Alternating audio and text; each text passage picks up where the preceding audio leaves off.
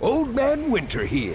If I had it my way, it would stay winter all year long. Short days, wind chill, black ice, and a good polar vortex. Oh, heaven. Wait, is it getting warm in here? Your cold snap is over, Old Man Winter. Spring has arrived. Spring. Spring is here, which means it's the perfect time to get away in the Hyundai you've always wanted. Visit the Hyundai Getaway Sales Event, where you can get great deals on all of our award-winning Hyundai models, like the tech-filled Tucson and Kona, as well as the spacious Palisade. Enjoy wherever you go with the peace of mind that comes with America's best warranty and 3 years or 36,000 miles of complimentary maintenance. But hurry in. These deals won't last. Add more joy to your journey at the Hyundai Getaway Sales Event. Now get 0% APR or up to $1,500 bonus cash on the Hyundai Tucson. Now, during the Hyundai Getaway Sales Event. Offers end soon. Call 562-314-4603 for details.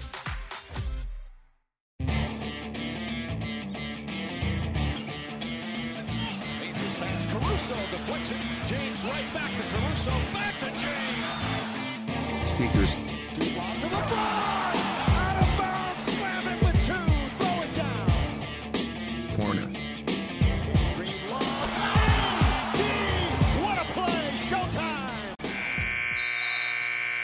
Imparate allacciare le cinture, questo è Lex Show. Ciao a tutti da Giuseppe e benvenuti alla puntata numero 131 di Lakers Speaker Corner. Innanzitutto buon Natale a tutti, sicuramente i Lakers non ci hanno dato un buon Natale, anzi vi dirò di più, avevamo pensato con Nello e Luca di scrivere una bella letterina a Babbo Natale chiedendo i nostri desideri, poi alla fine non l'abbiamo fatto e forse è stato meglio così perché poi in realtà... forse Babbo Natale era il Grinch, in questo caso in casa giallo-viola, e abbiamo vissuto una settimana veramente terrificante con una sconfitta abbastanza pesante a Sacramento, ma quella forse è stata la partita migliore perché poi abbiamo perso in casa contro Charlotte in volata dopo una prestazione a mio avviso vergognosa, a parte forse l'ultimo quarto. E poi forse il punto più basso è stato nel match di Natale in diretta nazionale su ABC, in diretta nazionale anche in Italia su Cielo, con un terzo quarto da 52 punti che è stato veramente vergognoso e abominevole. Ma ringrazio e saluto soprattutto i miei compagni di viaggio. Ciao Nello. Ciao a tutti. E ciao Luca. Ciao a tutti. Allora, per rompere il ghiaccio vi chiedo molto rapidamente, anche se già conosco la vostra risposta, il punto più basso di questa stagione o di questa settimana è stato il contropiede 4-1 sprecato contro Charlotte nell'ultimo minuto di partita, i 52 punti subiti contro Dallas nel terzo quarto, oppure quel quintetto folle di M con 5 piccoli nel quarto periodo e Austin Reeves da centro. Chi mi vuole rispondere? Bella domanda. Io voto le difese di Westbrook su Doncic nel terzo periodo. pure No, però secondo me il contropiede contro Charlotte è una roba da paperissimo, cioè, okay. Non è una roba normale, cioè non è una roba di gente che c'ha la testa dentro al campo, non è possibile. Io mi aspettavo come risposta il terzo quarto contro Dallas e ve la do io. Semplicemente perché per me è inconcepibile intanto prendere 52 punti, ma forse potrei anche accettarlo prendere 52 punti, ma avere uno scarto di 30 punti in un singolo quarto per me è una roba allucinante, cioè senza fare alcun aggiustamento o alcun cambio diciamo importante, è una roba assurda. Fare a botte, mi viene, e senza neanche fare a botte cheat. Tra l'altro poi il nostro Dino ha cercato un precedente storico e ha trovato come quarto simile un 44 nel primo quarto in un match degli anni 80 tra i Lakers dello Showtime, che in quel caso erano dalla parte giusta della storia, contro i Sacramento Kings, che erano i Sacramento Kings, ecco. Quindi diciamo abbiamo assistito allo schifo più totale. Allora, però prima di entrare nel merito di queste due partite ridicole, diamo un brevissimo aggiornamento su Anthony Davis, perché ci eravamo lasciati nella scorsa puntata aspettando delle news da parte dei Lakers, news che sono arrivate con qualche giorno di ritardo, ci hanno fatto patire, ecco, e poi alla fine non sono state neanche chissà che grandi news, non ci hanno chiarito quello che ha effettivamente Anthony Davis, Per il momento si parla di un infortunio da stress, che non sarebbe una frattura, per fortuna al momento. Dovrà riposare qualche giorno, qualche settimana, e poi si deciderà il da farsi. Sono usciti due articoli in particolare, uno di Chris Haynes, che come sappiamo ha dei rapporti con Clutch, quindi con l'entourage di AD, e un altro di Woj, dove si parla del fatto che tra 7-10 giorni verrà rivalutato Davis e si capirà se ad esempio si dovrà operare o se pure si sta procedendo bene. Pare che il dolore stia diminuendo, ma chiaramente essendo un infortunio da stress, quindi legato al carico patito dal giocatore, non giocando, non mettendo peso su quel piede, è normale, penso, anche se non sono un esperto, che il dolore diminuisca. Ora vedremo come si evolverà la situazione, però per me stiamo parlando tanto di una buona notizia, perché per adesso non ci sono operazioni e altre robe, però il tipo di infortunio per me è abbastanza preoccupante, perché sono infortuni molto delicati questi, dai quali è difficile riprendersi, soprattutto per un lungo che deve fare comunque a botte, ha un carico notevole da mettere su quel piede. Voi come la vedete questa situazione anche in chiave futura? Io non è che ci capisco molto della differenza, cioè cosa può comportare tutto il processo, quindi non mi permetto di commentare questo. È sicuramente secondo me preoccupante che siamo al punto che non c'è nessun tipo di possibilità che si prenda a rischio, perché sto ragazzo è così fragile che non te li puoi prendere. Quindi io non mi meraviglierei tornasse fra 15 giorni e non mi meraviglierei se fuori fino a metà febbraio, cioè non ho nessun tipo di sensazione positiva, sinceramente. Per realtà forse nessuna sensazione l'ho dato forse su per la stagione, non saprei, anche se sono un grande fan, però secondo me quest'anno non mi sembra che c'è la possibilità, soprattutto anche con la squadra che va a questi ritmi, che si possa rischiare o che lui possa tornare in tempi brevi. Io, come diceva Nello, non ho sensazioni perché le notizie trapelate sono poco precise, però a me questo porta a un'altra riflessione. Vorrei farvi una domanda, perché io non so se essere felice o meno del fatto che ci sono queste notizie così poco precise, perché da un lato io dico ok, c'è la Clutch che ha fatto trapelare queste notizie, quindi vuol dire che i Lakers rispettano la privacy del giocatore e nel loro trattare con i guanti bianchi le superstar hanno lasciato che fosse lui a decidere quale fosse la comunicazione da dare. Dall'altra parte invece dico siamo all'ennesima situazione in cui i Lakers, tra virgolette, sono poco chiari con i propri tifosi e li prendono in un certo senso in giro. Non so, voi come vi ponete su questa linea comunicativa della società? Io penso che i Lakers vogliano in qualche modo proteggere Davis, nel senso che, come sappiamo, è stato vittima di male lingue proprio in tutti i modi possibili e immaginabili, quindi sono molto cauti sui suoi infortuni e lasciano per l'appunto a Rich Paul dare qualsiasi tipo di notizia. Per il resto io credo anche che questo sia un infortunio non facile da diagnosticare, almeno questo ho capito leggendo vari dottori e amici di Filippo sul web. Pare che sia un infortunio dal punto difficile da diagnosticare, perché si deve un attimo sgonfiare il piede. Se i Lakers avessero fatto giocare Davis ancora per qualche partita, pare che il rischio di una frattura da stress potesse essere elevato. Quindi si tratta di problemi molto delicati e difficili anche da analizzare, ecco.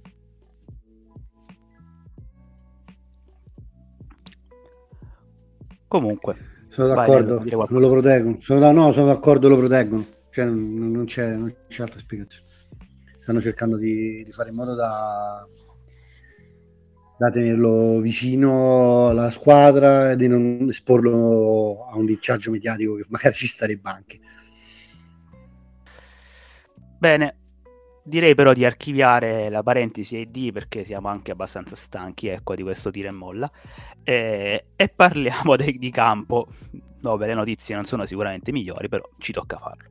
Allora, abbiamo detto, questa settimana sono arrivate 3 sconfitte che, se le uniamo a quella subita contro i Suns, arriviamo a 4 sconfitte consecutive dei Lakers, e adesso il record inizia a diventare veramente molto pesante, perché quella piccola striscia che abbiamo fatto è stata già vanificata, perché adesso siamo una cosa come 7 partite sotto il 50%, una cosa del genere, comunque un record molto negativo. Allora vi chiedo un commento sulla partita contro Charlotte e un commento su quella contro i Mavs. Quale delle due è stata peggiore, ecco, secondo voi? Mettiamola così. Vai tu, Nello. Mi prendo i Mavs, sì, come peggiore. Magari do giusto 2 osservazioni sui Mavs. A me la partita con i Mavs è dispiaciuto vedere una serie di scelte da parte di M, magari se mi sbaglio abbiamo un punto, ne parliamo nel dettaglio, ma dicevo prima un'osservazione che poi non ricade nella parte analitica di quello che faremo dopo, ma non puoi non vincere una partita contro una squadra che, per quanto Luka Doncic e quello che vuoi tu, non è che sta proprio, come dire, facendo robe fenomenali, cioè i Mavericks alla fine sono 18-16, non è che stiamo parlando di Denver, cioè abbiamo visto squadre più forti, insomma non è manco la questione che c'è squadra più forte, è che quando c'hai LeBron che gioca così come ha giocato nelle ultime 3-4, insomma l'attitudine che sta tenendo forse da quando Davis, cioè in queste 4 sconfitte a me LeBron sinceramente è parso il migliore dell'anno, e tu non riesci a vincerne una, cioè a me questa cosa mi puzza troppo, cioè nel senso, per questo per me questa è la peggiore. Poi se Luca vuole commentare velocemente gli Hornets, poi magari passiamo a non lo so. Ma allora io confermo che anche per me la peggiore è quella con i Mavs, perché con gli Hornets io posso capire che abbiano, tra virgolette, un minimo sottovalutato l'avversario, e quindi ci può stare di trovarti sotto, e poi è arrivato fondamentalmente il contropiede da Paperissima che abbiamo citato prima, perché se converti quel contropiede lì hai vinto la partita, come spesso capita contro una squadra più debole che magari sei vai un attimino sotto e poi ricuci lo strappo. Chiaro che non dovrebbe essere così per una squadra nella situazione di classifica dei Lakers, ma lo comprendo. Invece la partita contro Dallas, a mio avviso, per come è stata preparata e per come è stata condotta, proprio non è accettabile, anche perché poi partite in diretta nazionale io mi aspetto una bella prestazione, e il punteggio è bugiardo, perché secondo me la partita era finita a 15 minuti alla fine. Allora, sì, faccio un po' il democristiano e dico che per come è arrivata la sconfitta è più grave la sconfitta contro Dallas, perché è inaccettabile, ripeto, prendere 52 punti in quel modo, veramente una roba aberrante, però è forse ancora più grave non vincere l'unica partita che in qualche modo potevi vincere e dovevi vincere, perché noi la scorsa settimana abbiamo analizzato il calendario dei Lakers e abbiamo fatto la conta delle partite che i Lakers possono / devono vincere, e quella con Charlotte dovevi assolutamente vincere. Lo so che non viviamo in un mondo ideale nel quale, insomma, tutti si comportano in maniera ottimale, però i Lakers non possono assolutamente permettersi di avere quell'atteggiamento contro gli Hornets in una partita che era un must win assolutamente. E prendere 134 punti in casa contro gli Hornets, anche se erano finalmente al completo con la Melo e tutti quanti anche in discreta forma, è comunque una cosa inaccettabile per me, assolutamente. Quindi sono un po' indeciso sulle due, ecco. Però, allora, secondo me, ora andando un po' nel dettaglio sia di queste partite che di questo stretch dei Lakers, il minimo comune denominatore riguarda il crollo difensivo della squadra. Ce l'aspettavamo, perché comunque senza Davis ci viene a mancare l'ancora difensiva, nonché il giocatore tuttofare, però nelle ultime settimane i Lakers sono stati veramente tra le peggiori difese della Lega. Ho visto un po' i dati su Cleaning the Glass e nelle ultime 2 settimane siamo terzultimi come, diciamo, defensive rating. E diciamo che abbiamo preso 134 punti contro i Kings, 134 punti contro gli Hornets e 125 punti contro i Mavs. Ora poi, se andiamo nel dettaglio, nella parte più analitica, io mi aspettavo, insomma, di vedere, in base ai dati di Cleaning the Glass, una squadra che concede tanti punti al ferro.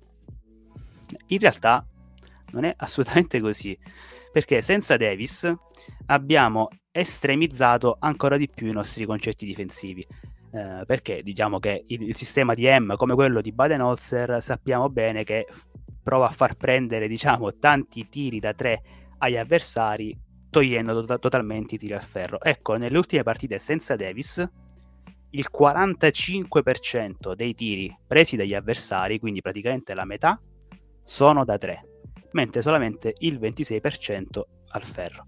C'è una crescita notevole, diciamo, di questa percentuale.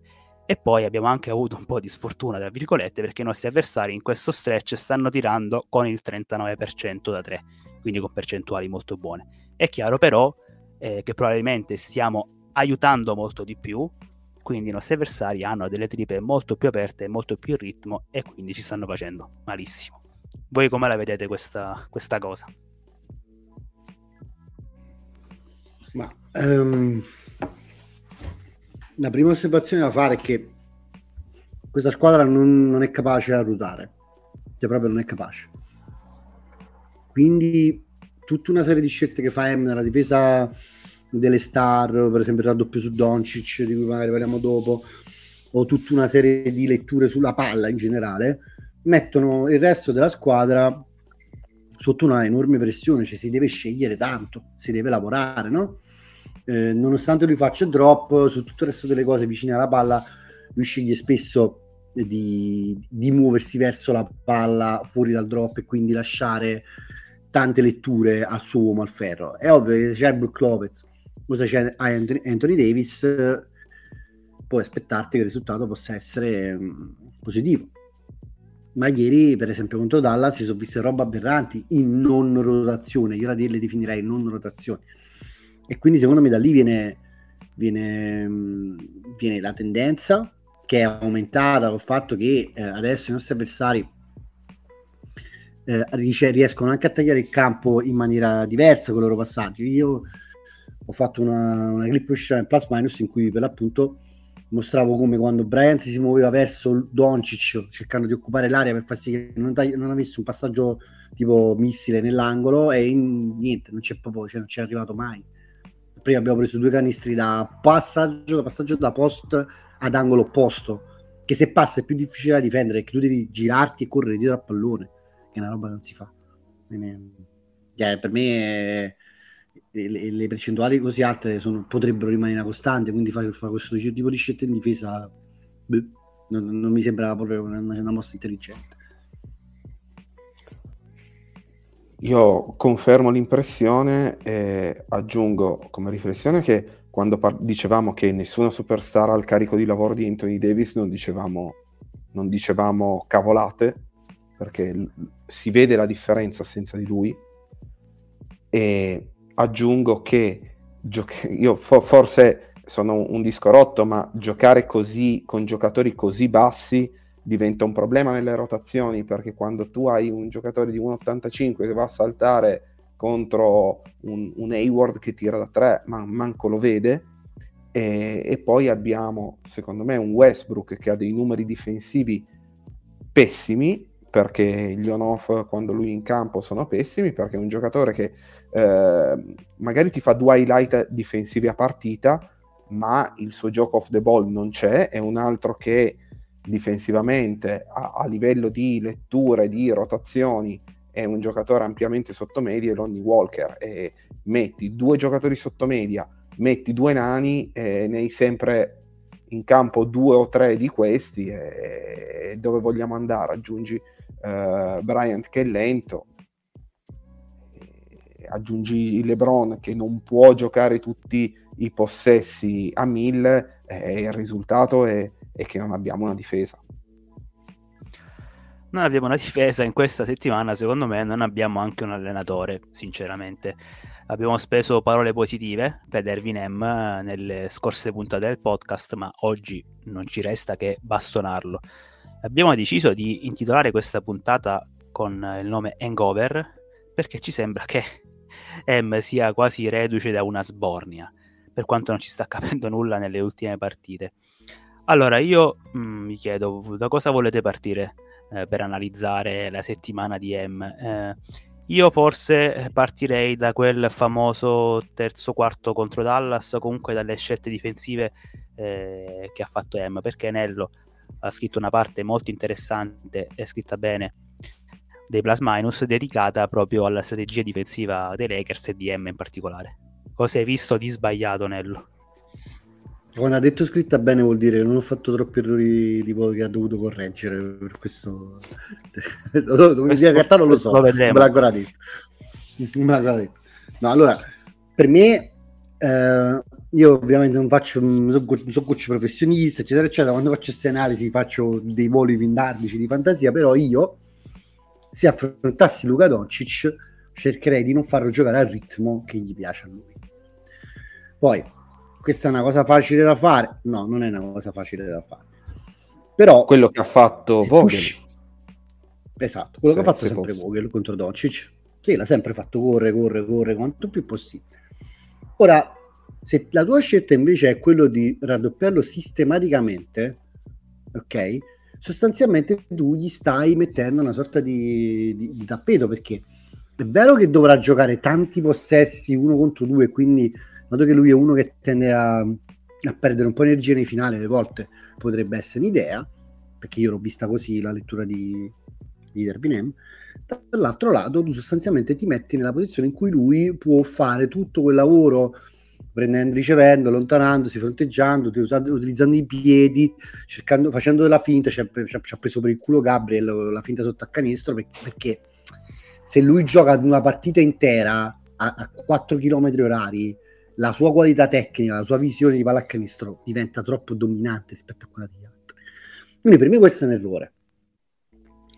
Poi, come ho detto prima, questa squadra non è capace a ruotare, quindi se tu decidi di fare quel lavoro su Doncic, i due dovranno ruotare tanto, e davanti c'è una squadra che di riffo di raffa può mettere attorno a Doncic Hardaway Junior, come si chiama? Christian Wood, poi che ha fatto qualche altro canestro da 3 punti, quindi Dinwiddie, noi praticamente al terzo quarto abbiamo permesso a Doncic, c'è un video che non sono riuscito a mettere nei plus minus perché c'è un errore su Studio NBA, ma se guardate il primo canestro di Dinwiddie, che aveva fatto schifo insieme ad Hardaway nei primi 2 quarti, praticamente il classico canestro che proprio devi essere completamente fuori dalla partita per sbagliare, abbiamo avuto un quarto d'ora per aggiustarsi a fare canestro. Allora questo tipo di scelte secondo me sono un attimo scelerate. A me questo mi fa strano di M. Ecco, aggiungo l'ultima nota che io nel pre-podcast avevo detto che per me la red flag è nata contro i Celtics quando tu non esiste un modo per giustificare che tu giochi in quarto intero con 5 giocatori. Poi passiamo via con LeBron, passiamo via con Davis, sbagli liberi, tutto quello che vuoi tu. Però quella è una roba che non esiste, secondo me, un allenatore al mondo che la giustificherebbe. Escluso lui, probabilmente. Allora, io sottoscrivo tutto. Vorrei aggiungere una cosa sulla questione della partita con Dallas, che il primo tempo è frutto dei Mavs che non hanno segnato un canestro, perché io non ho avuto la possibilità di rivedere i dati, però ricordo a memoria mia almeno 5-6 triple di giocatori come Bullock, come Dinwiddie, che non sono proprio degli sprovveduti, con triple aperte dall'angolo con tutto il tempo e lo spazio del mondo, che le hanno sbagliate. E il fatto che tu parti in questa maniera ti ritrovi solo avanti di 10 punti, perché comunque si era solo avanti di 10 punti, e poi nel terzo periodo non aggiusti nulla, per me è grave. Poi secondo me a me una cosa in cui è piaciuto tantissimo Doncic è che secondo me lui ha un attimo cambiato i punti in cui è andato a riprendersi il pallone dopo che l'ha scaricato, visto che è marcato da Beverly, ha cercato di andare un po' più vicino a canestro, di sfruttare un po' più la stazza, quindi a chiamare ancora di più i raddoppi, e i suoi passaggi mi è sembrato che, adesso poi correggetemi se dico una cavolata, che siano partiti da zone un po' più interne del campo verso l'esterno, ed è stato bravissimo oggettivamente. Cosa vuoi dire? Questo è uno dei grandi del gioco, io ti dico una cosa, e lo si applaude, cioè, però non cambiare nulla così, dai. C'è da dire la velocità di una cosa, che con la stessa identica impostazione difensiva, se togli Bryant e metti Anthony Davis, ci sono almeno 4-5 palle in uscita di Luka dal posto verso l'angolo opposto, attraversando l'area, che Davis se le mangia. Ah, certo. Le mangia, sicuro. Cioè, allora tu... Cioè, c'è da dire una roba che io, per carità, ho criticato, super criticato M, però c'è da dire che è comunque polarizzante come elemento difensivo Anthony Davis. Cioè, poi rimpiazzarlo... Cioè, è ovvio che lui ha costruito il sistema sulla presenza di Anthony Davis.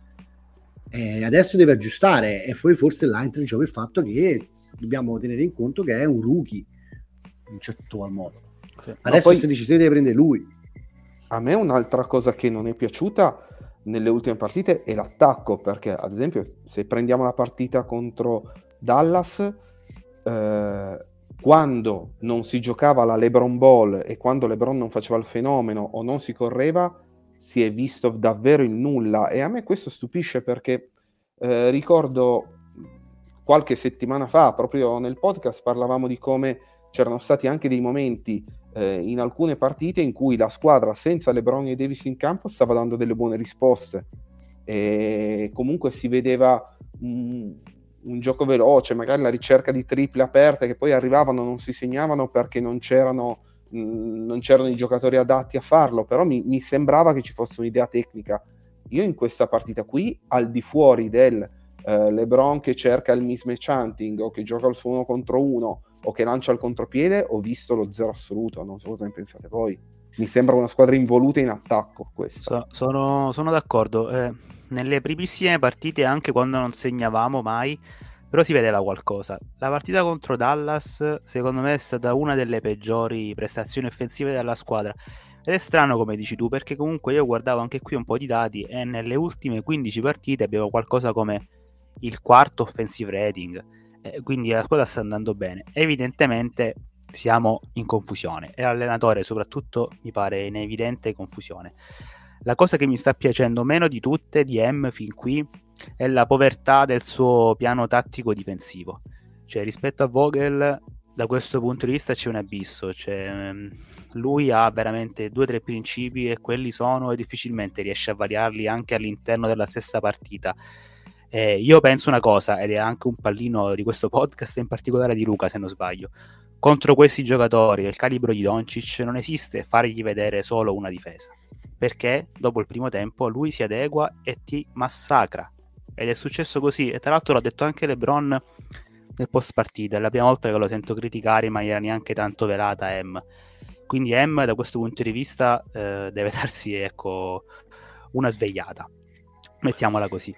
E poi chiaramente non si può non parlare delle rotazioni e delle scelte dei vari quintetti, e qui faccio parlare Luka, perché io so che lui batte tanto su questo tema, ma io trovo semplicemente assurdo, inconcepibile che i Lakers abbiano ancora questo starting five con Schroeder e Beverly nello stesso quintetto, perché allora con Davis in campo quello starting five è -2% possessi, quindi male, ma tutto sommato forse quasi accettabile. Senza AD lo starting 5 arriva ad avere un net rating di -10, e tra l'altro queste 2 line up sono le più usate dell'anno, quindi questo vuol dire che noi giochiamo tantissimi minuti con delle line up che non funzionano, e qui la colpa è chiaramente dell'allenatore. Allora voi come vedete questa questione starting 5, in generale le rotazioni di Emma, che dopo l'infortunio di Davis sono andate un po' a farsi benedire, ecco. Ma allora, io ho già parlato di come non mi piacesse la coppia Schroeder-Beverly, perché secondo me è assurdo nell'NBA moderno giocare con 2 giocatori così piccoli e così poco sostenibili. Lo riescono a fare i Cavs, ma perché hanno dei fenomeni dietro a proteggere il canestro, soprattutto perché i due piccoletti sono Garland e Mitchell, che sono autentici fenomeni in attacco e ti danno talmente tanto che diventano sostenibili. Ma cosa fai con Schroeder e Beverly? Io vorrei aggiungere un altro punto in questo concetto, soprattutto in questo momento in cui non riusciamo a capire cosa sarà di questa stagione. Secondo me con questo quintetto qui stiamo anche mortificando quelli che sono i nostri potenziali asset futuri o potenziali giocatori su cui magari andare avanti nei prossimi anni, perché da quando c'è questa lineup lo usage di Lonnie Walker è molto diminuito e soprattutto è diminuito, sono diminuiti sui possessi in creazione. Io ricordo inizio anno che avevamo anche parlato di alcune buone giocate, ad esempio l'avevamo visto giocare alcuni end-off con Anthony Davis dove emergeva anche la sua creatività. In questo momento, dovendo giocare con LeBron James, che chiaramente è un dominatore sul pallone, dovendo giocare con Beverly, con Schroeder, che sono comunque due point guard, Lonnie Walker è uno spot-up shooter, e questo nel suo ruolo. E un'altra cosa, lo stesso Reeves in attacco con tutte queste point guard, con lo stesso Westbrook, che oggettivamente un giocatore su cui è evidente che non si punta per il futuro. Lo dicevate soprattutto voi due come Reeves mostri un certo talento anche con il pallone in mano, sia come creatore dal pick and roll che come facilitatore secondario nell'azione. Anche il suo usage è decisamente calato e di tanto, quindi non stiamo valorizzando i nostri buoni giocatori. Altra cosa, se io penso quali sono stati nelle ultime 2-3 settimane i momenti migliori di pallacanestro dei Lakers, penso alla rimonta contro i Celtics e alla partita contro i Bucks. Un minimo comune denominatore era stato Troy Brown in quintetto o nella rimonta, che ci dava un minimo di stazza da squadra NBA tra virgolette normale, e invece lo vediamo che è abbastanza ai margini, chiaramente per il talento limitato, però un giocatore che in difesa ti dà un'altra dimensione a livello di stazza, di rimbalzo, di rotazioni. E io capisco se lo sacrifico nel momento in cui ho un giocatore che in attacco mi dà tanto, ma sacrificarlo per Beverly o per Schroeder per me non ha senso. Non a caso, Luca, uno dei nostri migliori quintetti è quello un po' più big, cioè composto da Westbrook, Reeves, Brown per l'appunto, LeBron e Davis, e ha un net rating di più 17. Sono solamente 60 possessi, però comunque qualche segnale ce lo dà. Io voglio chiedere Anello, oltre a commentare lo starting five, le rotazioni generali di M, vorrei chiedere un parere su quella scelta folle di quel quintetto super small nel quarto periodo con Reeves da centro, che io l'ho reputata veramente una mossa patetica della disperazione. Io, se l'avessi fatto un allenatore che magari c'ha 10 anni di NBA, un nome, l'avrei magari preso come un messaggio alla società, dire ve lo vedete che io non posso fare nulla con questa squadra. Però fatto da un allenatore rookie, mi fa paura il fatto che lui abbia potuto pensare che anche solo per 2 minuti quel tipo di quintetto potesse funzionare. È una roba che non, cioè, io l'ho detto prima, ci sono delle cose di questa della partita contro, delle cose che sta facendo M che non hanno nessuna possibilità di giustificazione, non so come metterla. Cioè è incredibile che lui faccia questa scelta, è incredibile che non faccia un cambio contro i Celtics, sono incredibili una serie di cose. Allora poi non lo so, mi salgono i dubbi sul quintetto nello specifico.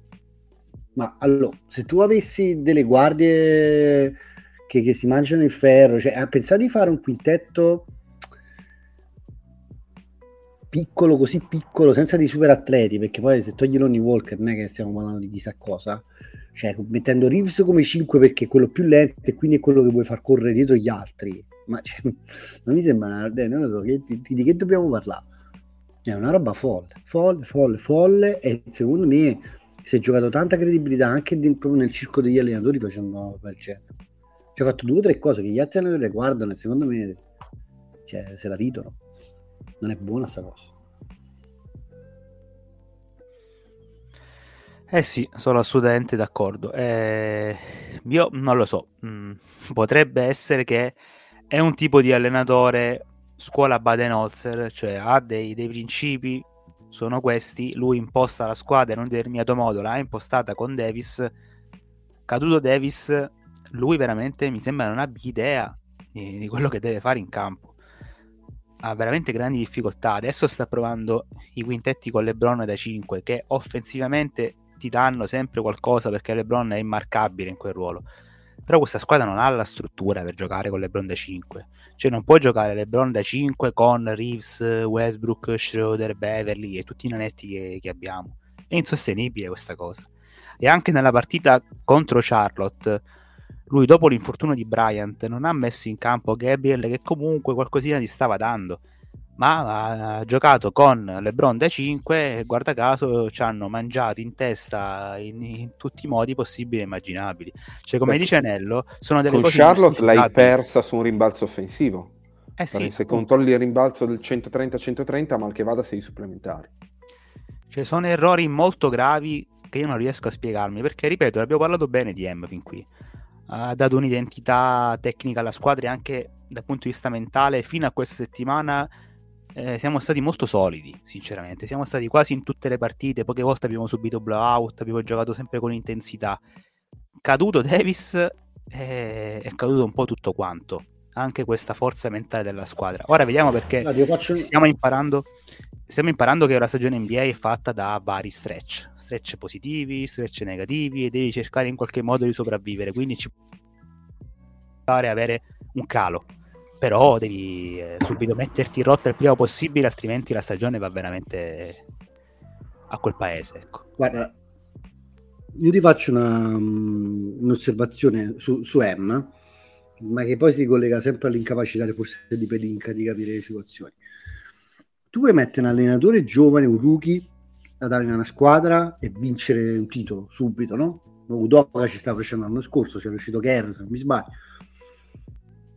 Se però si verifica una di queste due opzioni, l'allenatore è già maturo, pronto, anche dal punto di vista proprio della propria personalità in qualità di allenatore, tipo Udoka, che quindi riesce subito, anche senza un gruppo di assistenti di primissimo livello, a fare bene.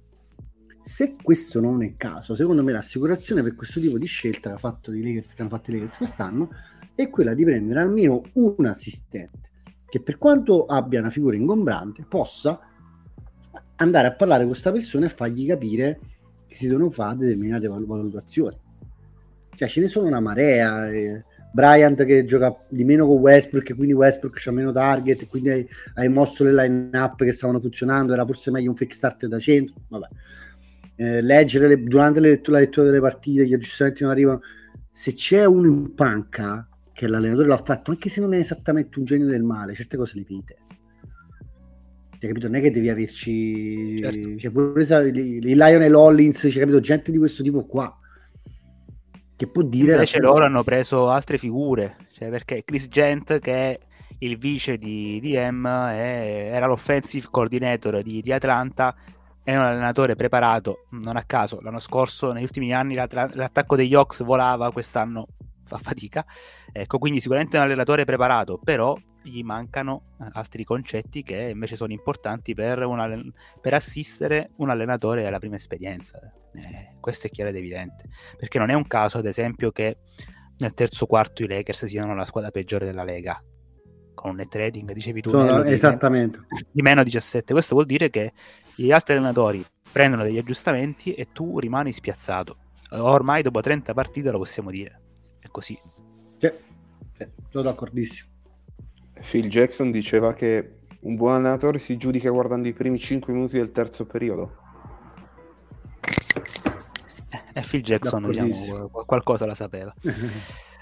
Bene, allora, la scorsa settimana avevamo in programma di parlare di Thomas Bryant come giocatore della settimana, poi ci siamo fatti portare un po' dalla discussione e allora ne parliamo questa settimana. Allora, Bryant chiaramente ha più spazio adesso che non c'è Davis. Intanto ha patito un piccolo infortunio alla spalla e contro Charlotte, e secondo me contro Dallas non era al meglio, ma lui è voluto scendere in campo, perché ho visto fare un post su Instagram dove diceva che era il suo sogno da bambino di giocare la partita di Natale, e quindi probabilmente ha giocato anche sul dolore, infatti poi ha avuto pochi minuti. Bryant che stagione sta avendo e che settimane sta avendo? Allora, secondo me sta dando un buon contributo offensivo, sta dimostrando di poter anche allargare un po' il suo range di tiro. Infatti vari quintetti con LeBron e Bryant ci aprono davvero tanto il campo e James fa quello che vuole, e poi mi sembra un giocatore molto importante quando alziamo il ritmo. Non a caso, se andiamo a vedere i dati su Synergy, è nel 98esimo percentile in transizione, quindi vuol dire che è un'autentica bestia, e anche nel pick and roll si trova nell'80esimo percentile come rollante, quindi è un ottimo target per i vari James, Westbrook eccetera eccetera. Però purtroppo, perché non si può avere tutto chiaramente da un giocatore al minimo, nella difesa del ferro è veramente molto deficitario, perché concede il 72% al ferro agli avversari. Quindi questo vuol dire che quando si tira contro di lui al ferro, anche perché ha le braccia un po' piccole e poi anche molto indisciplinato, si segna quasi sempre, e chiaramente non ti puoi permettere un giocatore del genere per tanti minuti. Voi come state vedendo Bryant in queste ultime partite, secondo voi cosa ci può dare in chiave futura senza Davis? Ma è un attaccante positivo, no? Cioè, questo non lo possiamo, come dire, negare. E io mi piaceva come cambio di Davis, nel senso che nei 15-18 minuti che ha giocato come cambio di Davis, come principale target di Westbrook, secondo me ha fatto benissimo. È un giocatore che si sta ritagliando una posizione da ottavo, nono NBA costante, secondo me. Cioè, se non si rompe, questo può fare la top 10 di metà squadra della Lega, a mio modo di vedere. Quindi è un giocatore importante, ci servono questi giocatori qua. Come diceva Luca l'altra volta, forse abbiamo troppi ottavi, noni, e ci mancano troppa gente prima, però intanto lui, a mio modo di vedere, è una delle note positive di questa stagione. Poi per quanto riguarda la difesa al ferro, non c'è proprio gli istinti, non c'è il tempo, non c'è i tempi, gli mancano proprio i tempi per dove mettersi, come mettersi, non ce l'hanno, glielo insegno, non è facile insegnargli quella roba. Concordo con quel che avete detto, quindi io in chiave futura lo vedo sempre come giocatore in uscita dalla panchina, neanche come fake starter, perché come fake starter non mi piace tantissimo, in quanto un fake starter non dovrebbe avere troppi possessi, mentre lui per rendere deve essere una prima, seconda opzione quando è dentro il campo, e quindi questo bene contro le second unit che non riescono ad avere difensori di livello del suo e magari non lo riescono a prendere così in mezzo a livello difensivo.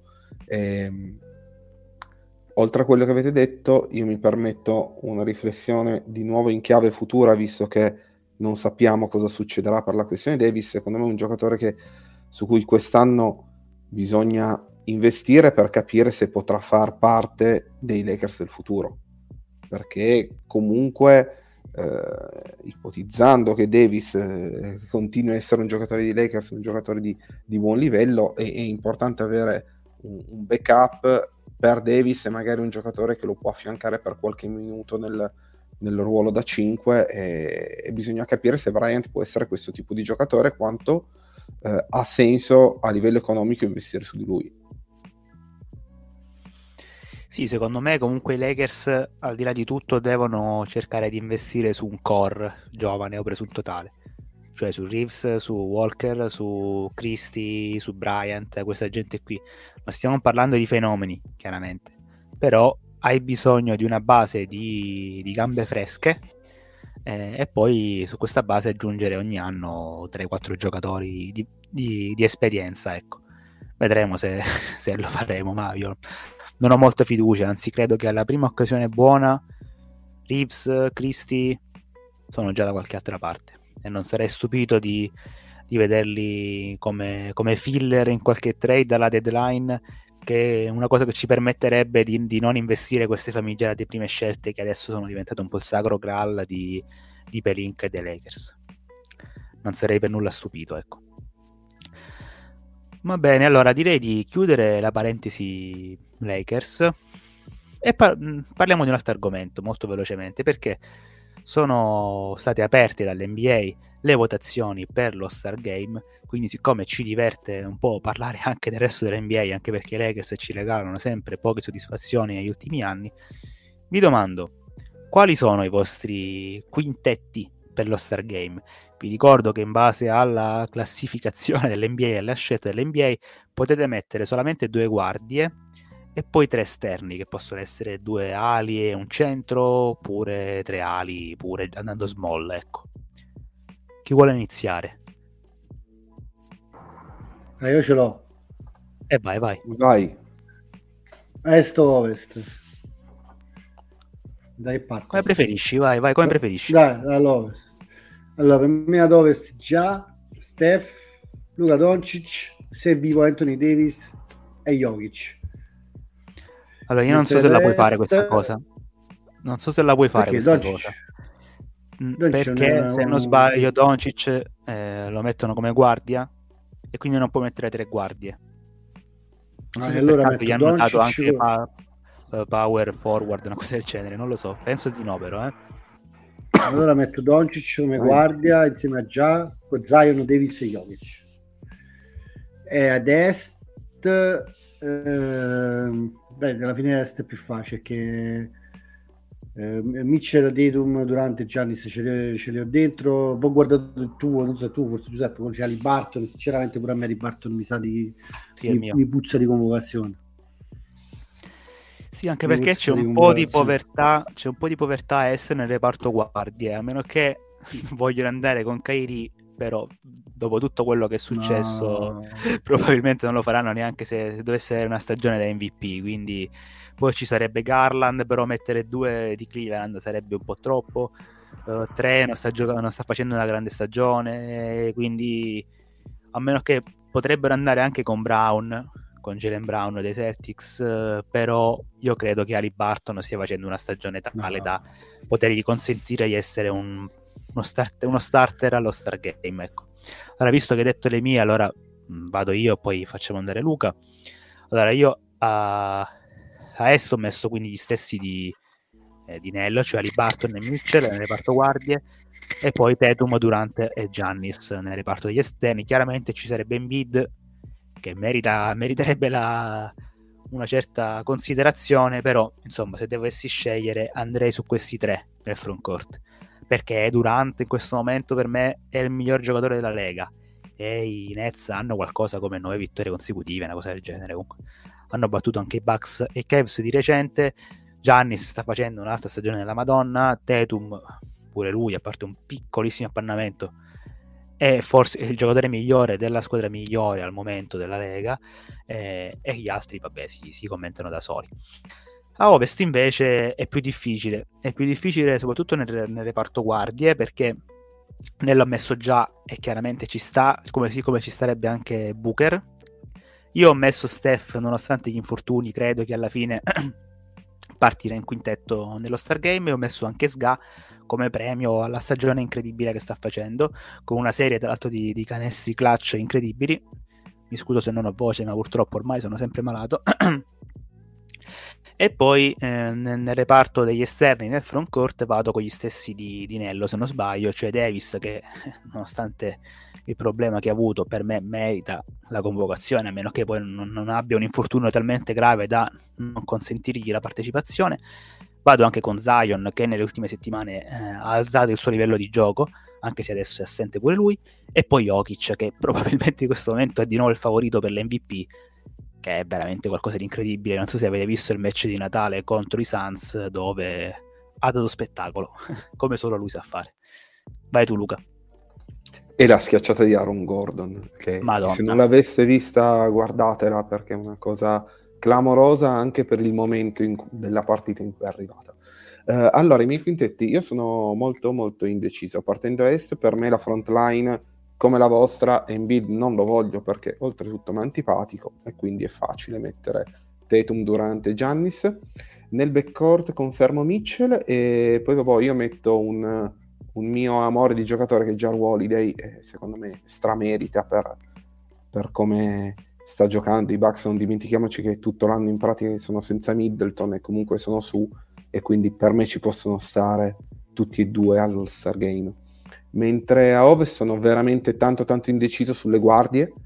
Io metto dentro Booker perché secondo me sta facendo una stagione incredibile e si vede quando non c'è quanto i Suns perdano senza di lui, e poi sono indeciso tra Steph e Doncic, li adoro entrambi e forse vado con simpatia per Steph, ma mi piange il cuore per Doncic. In front line Davis, Jokic, e invece di Zion, che non aveva iniziato così bene, lo do a un giocatore che mi è piaciuto tanto e mi è molto simpatico, che è Mark Cannon. Beh, scelta audace questa. Già l'ho messo solo io, cioè, ma veramente non considerate già uno delle due migliori guardie ad Ovest? Il problema è che c'è Curry, c'è Doncic, c'è Sga, c'è Booker, c'è già, effettivamente sono 5 fenomeni, però, gli dice a tutti e 5. Però oggi obiettivamente, con il fatto che Curry è fuori per infortunio, ci sarà parecchio, secondo me quel posto là, cioè, già uno di quei due lo merita, ragazzi, che già è forse è più su di Doncic oggi in questo momento per l'MP, Sì, ma ci non ci perché giochi una squadra migliore. Io, se mi fai scegliere il giocatore, non penso neanche un minuto su chi prendere. No, la stagione è quella di già, è ad alti livelli, però secondo me è abbastanza simile a quella dell'anno scorso, che non vuol dire che non sta facendo una stagione della Madonna, anzi. E tra l'altro i Grizzlies sono una delle squadre migliori della NBA, quindi ci sta assolutamente.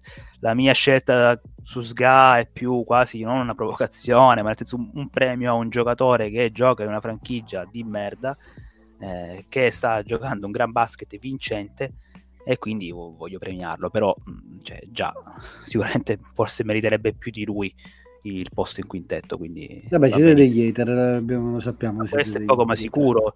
Noi siamo hater dell'hype di già, non di già in quanto tale, attenzione. Però comunque poi mi fa piacere che durante la partita di Natale abbia preso una lezioncina lui insieme a quegli altri simpaticoni amici di Filippo, e va bene così. Poi vedremo i playoff, insomma.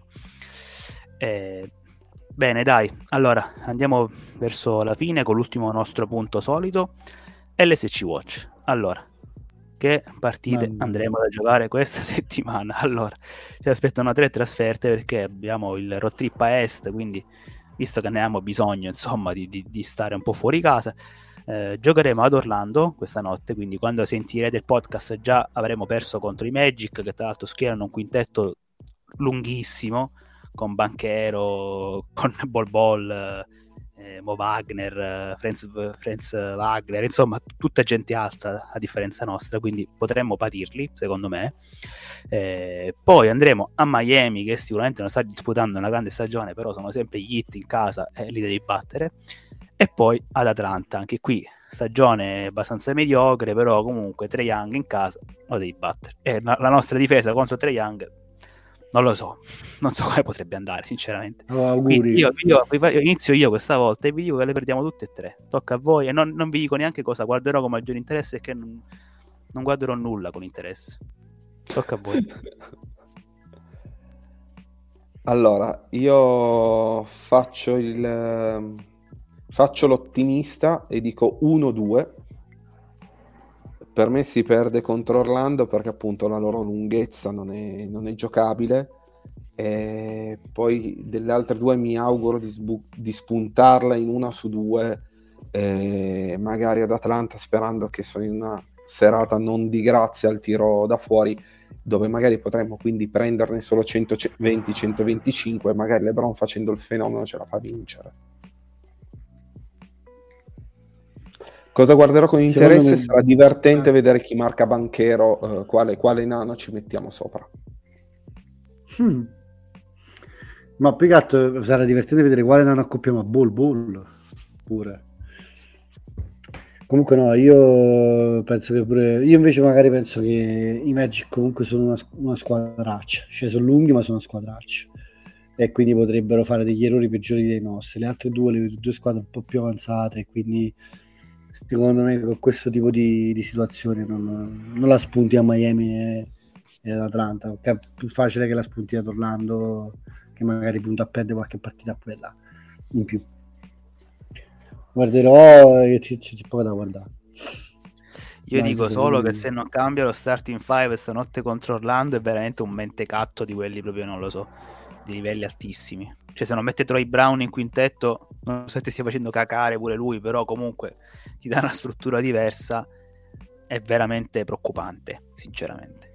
Quindi vedremo. Bene ragazzi, dai, direi che possiamo chiudere qui la puntata. Vi saluto e vi ringrazio. Grazie Nello. Grazie, ciao a tutti. Ciao Luca. Ciao a tutti. Ciao a tutti anche da Giuseppe, vi auguriamo buon anno, sperando che la fine del 2022 sia un po' più sorridente in casa Lakers e ci sentiamo nel 2023. Ciao.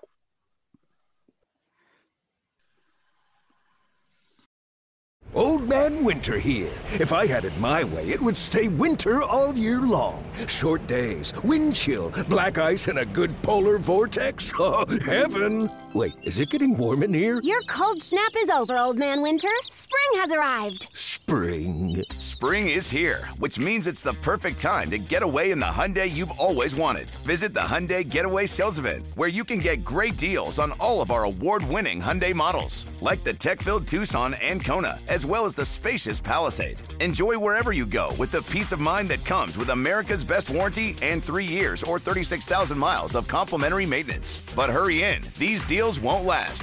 Add more joy to your journey at the Hyundai Getaway Sales Event. Now get 0% APR or up to $1,500 bonus cash on the Hyundai Tucson. Now, during the Hyundai Getaway Sales Event. Offers end soon. Call 562-314-4603 for details.